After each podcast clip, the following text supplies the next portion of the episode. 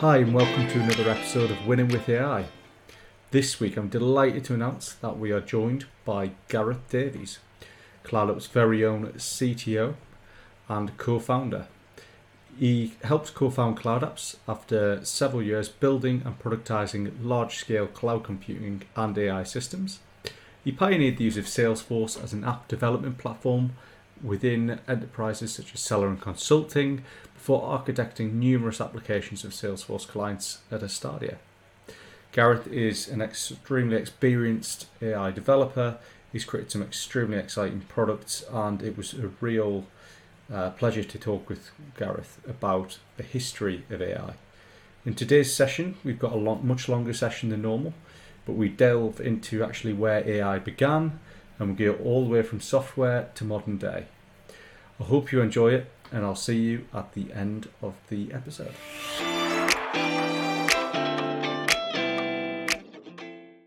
What I'm really keen to do today and to talk to you about and quiz your knowledge is um, what is AI versus normal software, um, yeah. and what's machine learning versus deep learning. So, yeah, take us away. Okay, so why don't we start off just talking a bit about software? What software? And then we can lead into how does that compare to AI. So, you th- think about what, what software is. Basically, it's a set of instructions, a program um, that, that runs on a computer, and that program has to be programmed by a programmer, engineer, developer, architect, whatever you want to call us. And uh, we, you know, encode instructions for how that piece of software should behave, and that software should perform some sort of use, useful capability um, for a user of it. Now, unless you're dealing with sort of really trivial applications, um, then you know, most of the things that we deal with um, get very complicated.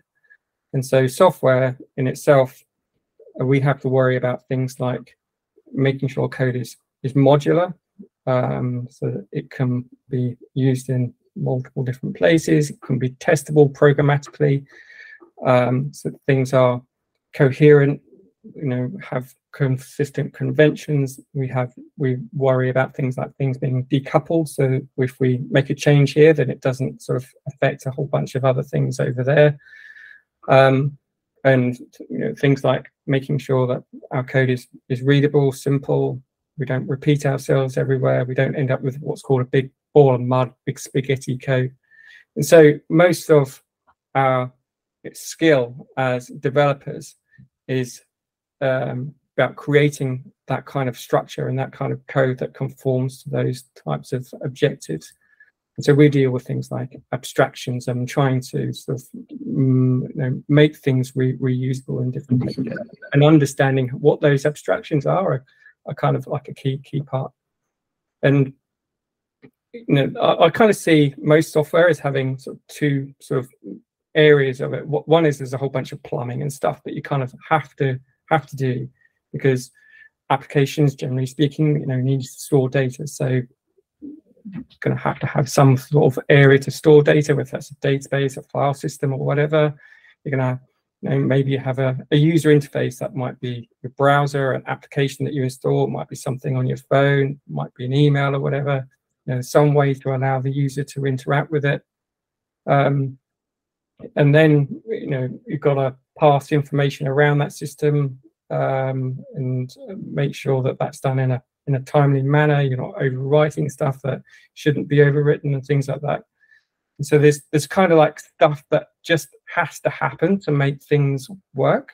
Yeah. Um, and then there's domain stuff, and the domain is that's the uniqueness of the application that you want to make. So it doesn't matter what it is. If you're making an insurance app, then you've got to understand the rules of insurance. If you're making a, you know, a medical application, then you've got to understand, you know, all different symptoms and you know, illnesses and things, things like that. CRM and what we do, and you've got to understand opportunities and accounts and you know anything related to pipeline and that sort of stuff. So there is the specific knowledge of the domain. So would it be fair to say almost that the the domain that you're talking about there is, is almost like the brain and Yeah, the face is the software that everyone engages with but actually what's going on behind is the important stuff that, that actually makes it unique and makes us unique Yeah, yeah, absolutely. So the, the the domain is where we create the value because all of the other stuff just kind of has to happen. Without it, you don't don't have an application. But the, the domain is where we kind of differentiate yourself from your competitors, or you make something that's that's kind of really useful.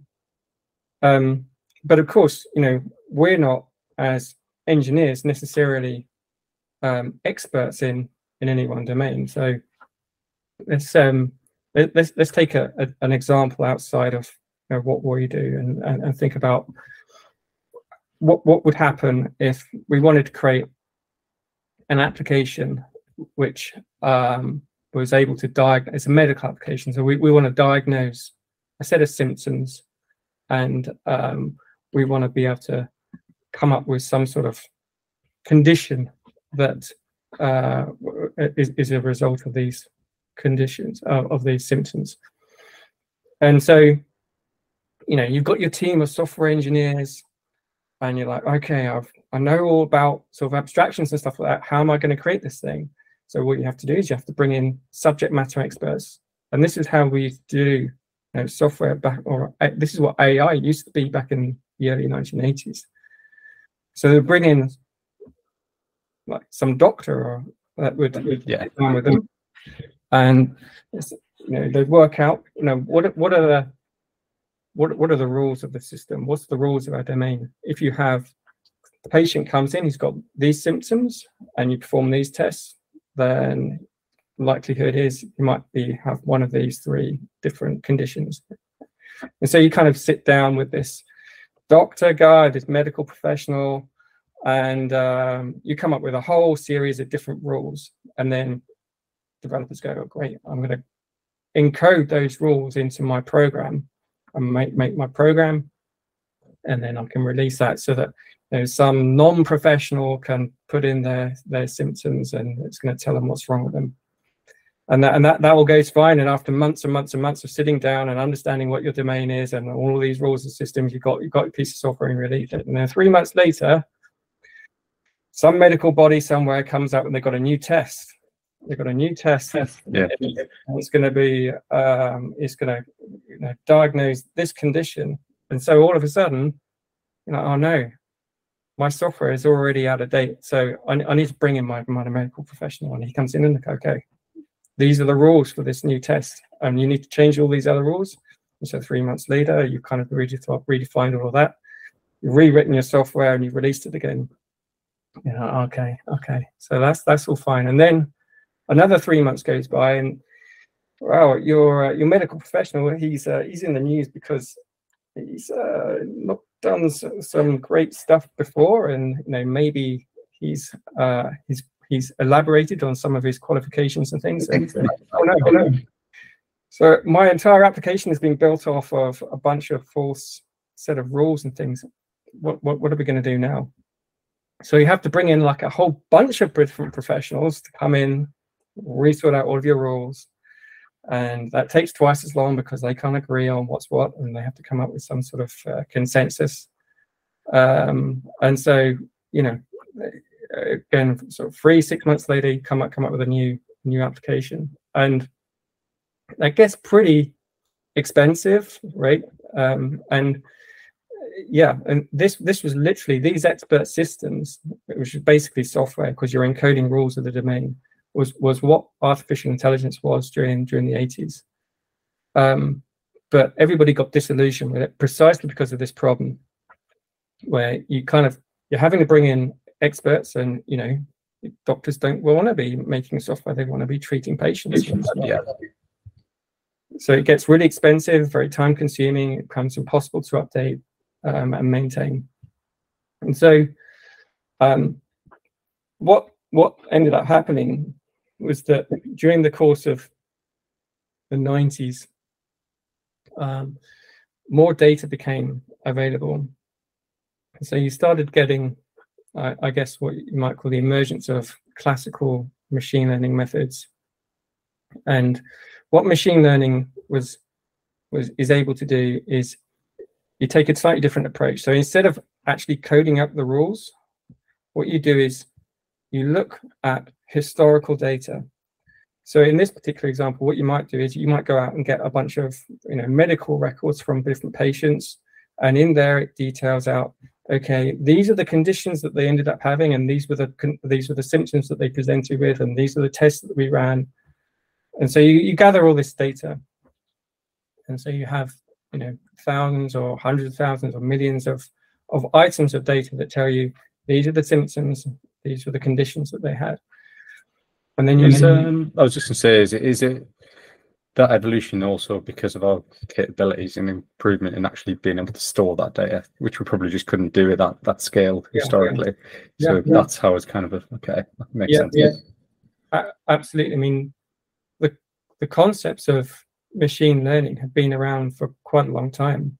The um, the earliest sort of the earliest um, what you might call the sort of origins of deep learning lie in something called a perceptron, which was this machine that was built out in the late 40s um, and uh, was, you know, computer of that time, you know, took up a whole room and stuff like that, and but had had no power to it. So the the proliferation of of data and of computing power, plus a whole bunch of research that's kind of happened over the last sort of 50 or 60 odd years, that's kind of really helped us determine how best to um, analyze data and, uh, and and allow computers to infer things from it through through pattern recognition is is kind of where what what's allowed it to become possible. But yeah, big big data is, and you know, the, the availability of data is definitely part of that. Um, and so, yeah, once once you have this data, then machine learning essentially is a computer program which is used to find the patterns in that data that essentially maps what your input is, in this case, is the, the various symptoms and tests through to uh, a prediction, and the prediction would be, in this case, again, um, the, the condition that you want to want to um, display. Um, and so th there, are, there are sort of different types of machine learning, classical machine learning kind of emerged throughout the 80s and 90s um, that had um, different capabilities that were sort of better suited towards different tasks. Um, so you ended up with things, well, I'm not going to go through them all, but things like linear regression, logistic regression, support vector machines, k-nearest neighbors, a whole bunch of, you know, there's a whole sort of bunch of different three-letter um, acronyms, and it's, it's uh, it becomes, becomes very confusing very quickly. They all ultimately that machine learning trying to achieve the same goal, just different people making them different, slightly different approaches and things like that. Is that fair to say? Yeah, yeah. I think so. so there's there, there's there's an approach um, that, that, that, there's an approach for a particular task for a particular use case. So depending on what it is you're trying to predict, or we're trying, you, it would kind of drive you towards a particular type of machine learning capability. Then back to your, your doctor point? Would that then mean there's still open to some subjectiveness in the sense of, I guess you're trying to, to get it, to find an outcome based on data, so it's better, more accurate. But you're still going to need some knowledge of people in that area perceiving what that could be. Is that it's still open to it, but a lot less risky? Or I think I think what what that, the emphasis shifts away from having specific domain knowledge through to having good quality data. Because if your if if your if your data is you know good quality which i mean you know it's, it's abundant you've got plenty of it it's come from different sources um, and it's accurate then it's it's it's going to give you the best possible result. Now machine learning is not mystic meg. It's it's it's not magic. It's just maths right? It's it's it's just about finding a mathematical function that kind of best fits the the answers the, the, the, the, the questions that it's being asked. Um, so if the things that you're putting into it, if your use case has no real predictiveness to it, like a coin toss, you can have the greatest deep learning network in the whole world. Nothing's going to get better. It's, you're never going to predict any better than 50% on average. You know, it's just that's just the way it is. Um, and but different machine learning algorithms are kind of better suited towards different tasks. And you know, if you want to predict a um, a condition like this, that would be like a classification problem. Versus if you're doing like a forecasting thing, then that's kind of considered a, a regression problem because you're going to be you know, pre predicting predicting another a number. Sometimes you want to group together um, information you don't really know what you want to predict, but you just want to organize data into different groups of things and then look for anomalies. And that's a whole sort of different set of um, set of algorithms that was designed to do that. So, kind of what you ended up with is a situation where mach machine learning was possible, but you kind of had to have the knowledge of, right, here's my problem. What's what's the correct algorithm that I'm going to use? And then things got even more complicated when, um, you, know, generally speaking, you you you couldn't just sort of take the data that you have and shove it straight into your machine learning system. Um, you know, you can't just take a, a, an image and just put it put it into your into your algorithm. Things have to be um, encoded into numbers. Machine learning systems they only work in numbers, so things have to be represented numerically. But the classical machine learning um, systems, generally speaking, they uh, require some additional help to make them work quite well. And so this whole field of uh, feature extraction um, and feature engineering kind of came about where, and computer vision is probably the best example to sort of really go into with this, where um, if, if you want to like classify what's in an image, then you, you have a, a, a photograph, a, an image from, from your computer, then you have to put that into your machine learning system and you expect it to tell you, oh, it's a cat. You, you can't just like take the pixel values of that, that image and just shove, shove yeah, it yeah. in the work. It's change every time. Yeah. Um, and and so there is this competition um, in the states called ImageNet, and um, which has been running since sort of the late late late 2000, 2009, 2010, something like that. Um, and it was a competition where there was a, a corpus of like over a million images, and the challenge of the competition was we're going to give you some examples um, and you're going to classify the thing that's in this image from you know one of what might be a few thousand um, different choices. And so you know you see, an image, it's got a cat in it. You your machine learning system has to say it's a cat. Now, um, back in sort of 2010, 2011, when these the the winners of these competitions, um, I was looking at the other day, they um, uh, they have like little descriptions of what their approach was, and they'll have things like SIFT plus or SIFT plus uh, HOG and LBP plus SVM. Uh, and then it might it'll be the same thing, the next one, the same thing, the next one, the same thing, next one, and then occasionally you might get KNN. Um, so a whole bunch of letters, you know, so then each line would be describing like four different things.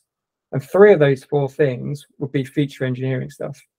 So, you know, SIFT, for example, I think that what that does is it's a statistical analysis of an image um, you know runs runs through some sort of al- algorithm and, and it kind of tries to isolate sort of features that, that could be interesting of it. Um, and then that is then transformed into a set of numbers and it's that thing that you put into your machine learning system. So there's an awful lot of you know hand cranking you have to do in order to make the machine learning system effective um, so you know you've got to have all of that specialism to kind of make that work and then you kind of got to know which machine learning systems are, are, are appropriate for your use case and every use case is slightly different it's going to be there to suit to different systems. Now sort of but you know it, it, it does solve the problem of of of, of the domain and but it, it shifts the problem onto onto data having high quality data but you need sort of the, now the technical knowledge of and this you know the data science type knowledge and how to create these uh, these, these things effectively.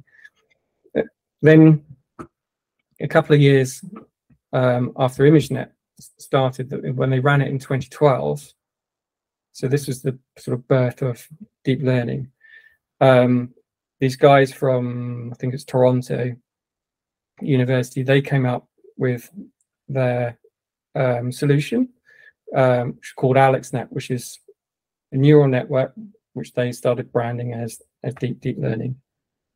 Um, and you know the results of the competition are kind of well known. They blew away the competition. It was like Usain Bolt winning you know 100 meters in 2012 it was yeah, yeah. the competition was just no nowhere to be seen there. It was just a massive massive improvement in the overall uh, effectiveness of the their their result. But so what did they do differently i guess? Because i mean the image uh, learning is a good example because it's still incredibly hard and the amount of data that must have been from machine learning side i can see where the blocker is and how that would ever scale fully. Um, or would eventually. I'm sure there's you know adaptations of it. But how did the deep learning shift and, and that, what, what was the difference? Why did it win? So the um, the the big the big difference is that they they they, they use a, a, a neural network, which generally speaking wasn't done at that time. Neural networks were kind of like this sort of academic thing that generally being disregarded by you know everybody in industry. A few people in academia still using it, um, but it wasn't really kind of a big thing. The um, I think the the the difference sort of architecturally is kind of like a bit of a moot point, but you know that they they developed this this this network which um, had layers in it, and a neural network has these things called layers. Each layer is effectively a mathematical function. Um, and it turns out that by having these layers and you take whatever your input is, have one layer, and then you take the output of that and stick it into another layer. So one function, take the result of it, put it into the next function, take the result of that. You, you stack these layers together like Lego bricks. Um, and then you do that enough times and with enough variation of these mathematical functions, um, then it gets really good at predicting things when you have sufficient data. Um, now, but you know, again, there's nothing magical about it. There's some interesting quirks about the structure of these functions. But effectively, what you're doing is you're just taking a number, multiplying it by these things called weights. So they're just other numbers, adding them all up. And then you have another function, which is called an activation function, um, which uh, is sounds fancy, but all it is, it says, okay, there are lots of different activation functions, but the one that's typically used just says, okay, if what you put into me is a positive number, I'm just going to return the positive number. Otherwise, if it's a negative number, I'm going to return zero. And that's it. And it turns out that you have have have have, have, have this layer where you're multiplying things and adding them all up, combined with this activation function, sequence those things together. It has the ability to mold itself to um, uh, pr- produce these um, the, the, the just the right sort of set of numbers and internals that are able to uh, map whatever the input is to the answer that you want. But the fascinating thing, and I think the most impressive thing about the approach that they had with with AlexNet is that they required like virtually no feature engineering. So they they they really did just take pixel values, they encoded them, they took the, the raw pixel values, they put them into this thing, and out popped an answer. So all of this stuff, you know, with hand cranking, feature engineering, feature extraction, you doing all this other really fancy, clever stuff, kind of just went out out the window because the neural network was able to, you know, find those features that you would otherwise have to hand crank. And so that's that's kind of like being sort of the big sort of re- revelation when it comes to um, into into into deep learning. Um, so, uh, and I think that as things have evolved since then, and you know, that was only just over ten years or so ago. Um, the the the speed and pace of development and research in deep learning has just been amazing. But fundamentally, at the end of it, it's still the same structure as it's been for quite some time. The actual algorithm to train it is is much the same. You have you have this thing called a called a model, which has these these layers, Lego Lego. Um, you have a, a something called a loss function, some also something called an error function or an objective function, which basically all that does is it just measures how good your predictions are that you're making from from your system. How does and it then, how does it measure that though? So if because I guess if you're using your own data, putting it through, how does it know how good that prediction is? So it it depends on what your use case is. But let's say you're gonna predict a number. You're gonna you're gonna predict um, sales. Um, you you when you you have your a training program and so this is the one thing that kind of stays the same. So there is a there is a training program where your model starts off knowing nothing. Everything is just completely random.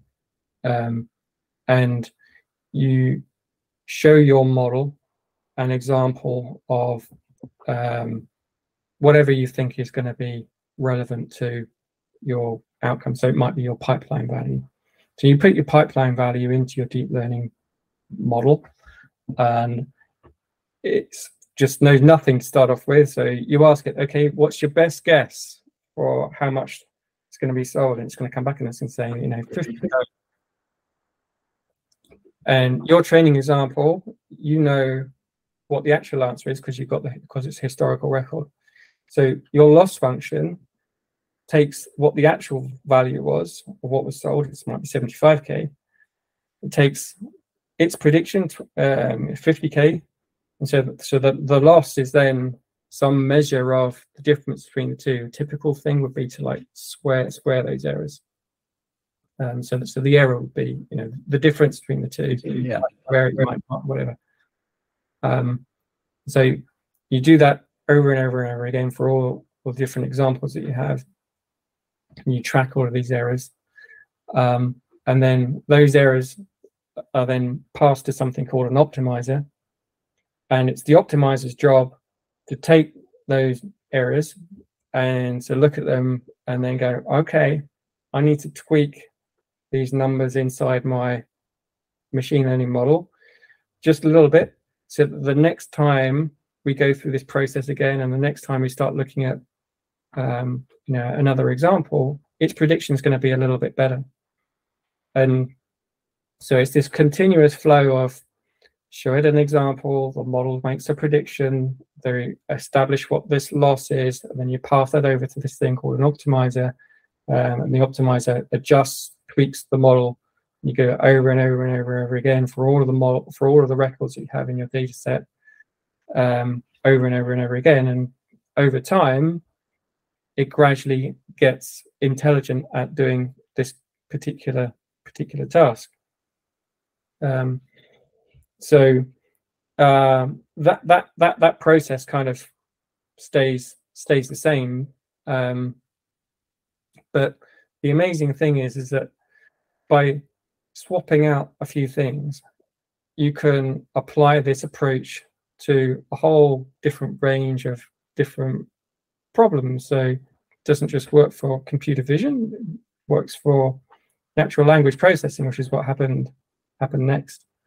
Um, so instead of you putting in images of stuff, you put in put in text, and you know for that that goes up to today with ChatGPT. It was basically they trained their model, they downloaded the internet effectively, and trained this model to predict from any given sentence um, or text abstract, predict what the next word is going to be. Yeah. And that's exactly the same as, you know, given this image, predict what's what's what's in it. It's the same same same approach. Um, but the, the the differences are that you can you can have one effectively almost one piece of software that runs your training algorithm um, but then you can tweak it to have um, slightly different structure. So loss functions, you know, the one that I've we were just described, good for good for numbers. But if things that you want to do are classify um, objects, uh, then you need to use a slightly different loss function. So there's a whole sort of set of different loss functions, and so depending on what use case is, okay, well, I'm just going to use swap swap this loss function out, plug in something else, bam, it can instead of predicting numbers, it can now predict cats. Um, different training examples, obviously, but um, so the, the the the the power of it comes from the fact that you can use these things for for multiple different um, use cases. You can uh, adapt them um, to have like the latest discovery. So AlexNet, for example, when that first came out, it's this thing called a convolutional neural net. Don't worry about what the word convolutional means, but uh, that had this thing that was eight eight layers long. Um, then a couple of years later, something called ResNet came along, and um, what they discovered was is that it basically is the same, just you had more layers in it.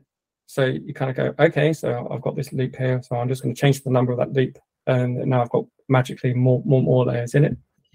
Um, and each, each layer is is slightly different. It's got this little tweak in it. It's got something called a skip connection in it, and all that means is whatever the number is that I'm inputting into my layer, um, I'm going to add that number to whatever the output is of, of that layer. Um, and so it, you know, it's just another line of an, another line of code to kind of add this thing on. Um, and as it turned out, making that change sort of made a massive difference to the performance of of this model. It solved a whole bunch of problems with um, it doing things like, like, uh, uh, like memorizing the, the, the training set. So it became much, much more performance. But you know, easy to to implement because you can just it's just a few lines of code and um, you, can, can change things very easily. So so yeah, um, I think you know the, the fact that you have this sort of one one algorithm approach that can use, be used for so many different um, different processes and use cases is kind of what led to what led to the power of it. Um, yeah. I definitely think it's interesting because it's quite quite a good journey actually going from what software is into machine learning because the limitations again if, if software was still diluted but still some of them machine learning you're trying to get certain output and instead. Um, i mean deep learning today as well from what, 11 years ago kicking off the pace of tech and development is, is insane. A few years, you know, doubling in speed and, and things like that. Um, it can be applied to so many different things. I guess we still need a level of the front end to, to work to to make it accessible to normal users. is that what the differentiator now is? Rather than having, I guess, brains built to solve a single problem or solution in an area, we're now actually we don't need to worry about that as much. Instead, it's about how that's served uh, the, the face again. So it's a, what you put on it.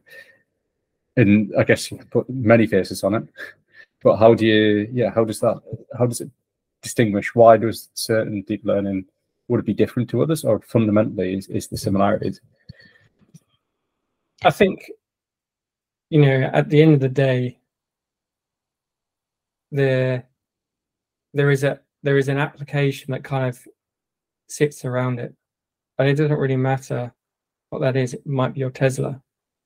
Um, because you know, at that it's sitting in a Tesla is a massive computer that's doing that has a neural net in it and it's taking input from various sensors on your car and analyzing it and and and doing computer vision tasks. You know, it's the one of the descendants of of AlexNet. Um, and then there is you know a whole bunch of additional stuff that you have to do on top of that to kind of you know imbue the logic to make sure that the car's going to go where you want it to go it stays within the lines and you know you're not going to you know exceed the speed limits crash into into other cars or whatever so that there's still there's still the need for software um, to kind of sit around it and make sense of whatever your your use case is. Um, yeah, so Tesla is a good example. I guess it could fully understand and tell you this car's around you, this is where the road is, and everything like that. Um, but you need the software to brake, and you need it to actually action those outputs. Otherwise, you just end up driving straight into to everybody. Yeah. exactly, exactly but you know you're, you're actually getting some sort of sensible input into those uh, uh, those other capabilities that you kind of have to control as part of autopilot um, to, to make sure that it you know it it does a, apply the rules of the road. Um, and yeah, that, that's, that's that's the same you know you can get really simple with it with google translate. You know that's that's a deep learning system as well. But it's a simple interface, right? So it's just it's just in, in, in your browser. So it kind of you you, you that, that that's where you've got like ultimate flexibility because um, that's where the imagination comes into it. If, if you can apply the the machine learning to some useful application, then that's where you create things that are really valuable and useful. Yeah. So yeah, it's almost the imagination and creativity of what you do with it. Yeah. And it's going to keep developing, but the restrictions are almost lifted to a degree. Would you so you talk about data and we'll just touch upon it lightly, but um I guess one argument is going to be I'm, I'm not Tesla, you know, I'm not one of these companies who've set up with my data in the right way. What if for example, I've worked in some really big organizations, some medium and small ones. The reality is a lot of them still have similarities of CRM systems aren't tidy or perfect. I use CRM because it's an example of something we work with. Putting that data into machine learning would output nothing because you, are trying to directly into machine learning mode. You're trying to, I guess, answer a question and you need the right data to set up and everything like that what is the difference between that and then deep learning? And is there any, and without being a loaded question, but is there any potential in people's data where they don't think there's any any value? So I think there's there's a few things in there. Um, I guess the most obvious one is something we've already touched upon, which is you can imagine that if you're using your data, then one of the things you don't necessarily have to do to the same extent with deep learning is, is to go through the same amount of feature engineering um, that you would probably make more sense to do with classical machine learning. So if your if your data is you know, quite complex, comes from different sources, you know, you've got you've got count information, you've got opportunity information, you've got a whole bunch of other things going on that kind of feed feeding into it.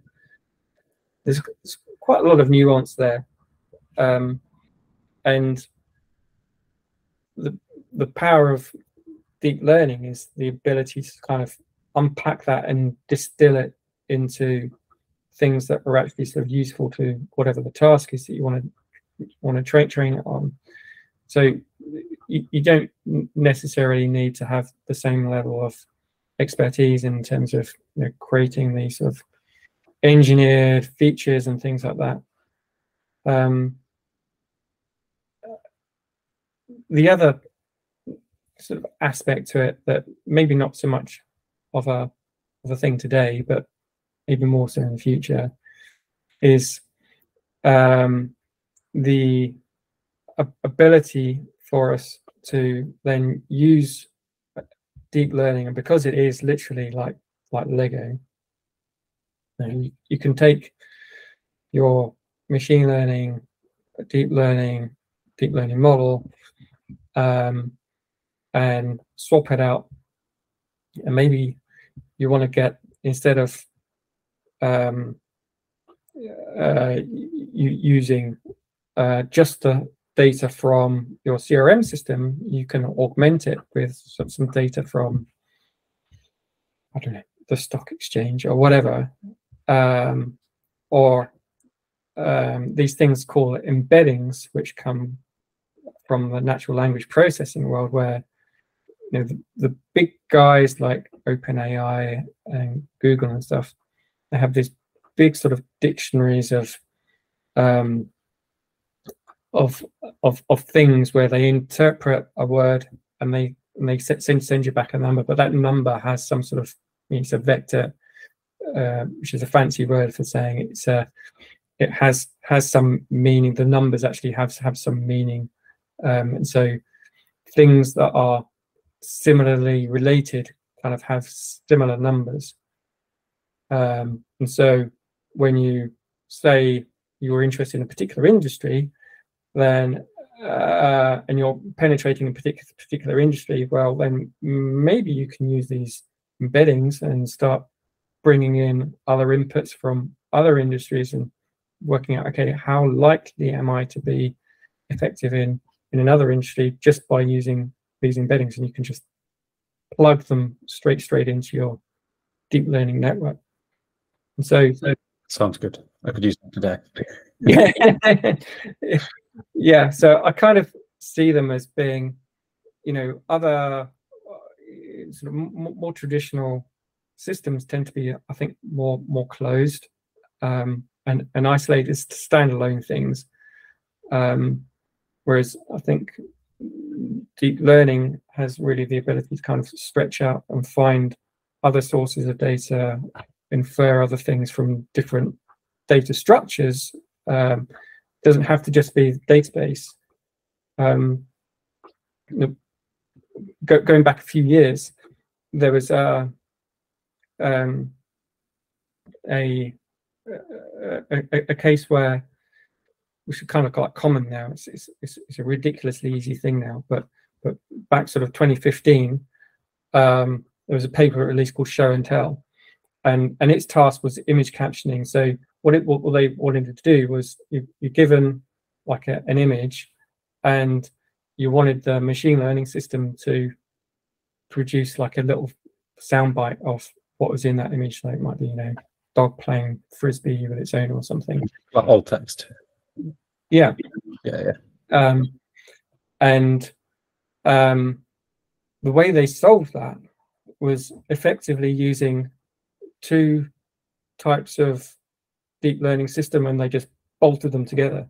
So they had uh, uh, this convolutional neural network that's very good at computer vision. They put the, the, the image into that, and then whatever came out of that, they put into something called a recurrent neural network, which is very good for used to be very good for natural language processing tasks, very good for like writing sequences of words.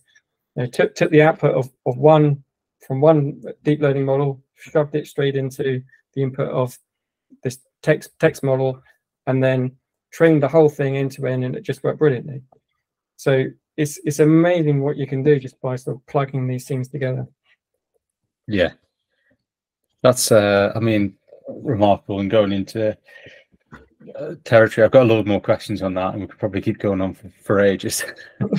um, because I start to wonder, God, if you can plug them together, what else can you do? Uh, and it just now it still makes sense. Uh, you know, that so, sounds simple and looks simple, but actually, that just shows how much potential there is, and probably brings on to kind of the future of AI and everything like that, which we'll talk about in uh, another session, which will be really good.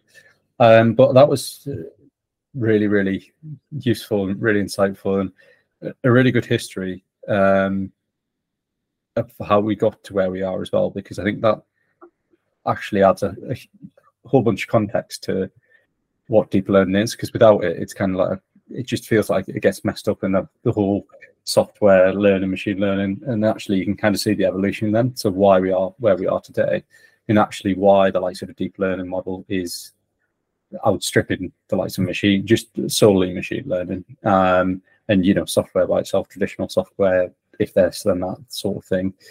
So it's uh, yeah, really interesting. Um, but yeah, just thanks, thanks a lot for for taking us through it, uh, and definitely we'll have a chat around the future of AI. I think next because that's a that could take us, you know, a few more hours. I think. yeah, I'll, I will look forward to that. That sounds really good. Brilliant. Right, thanks, Josh.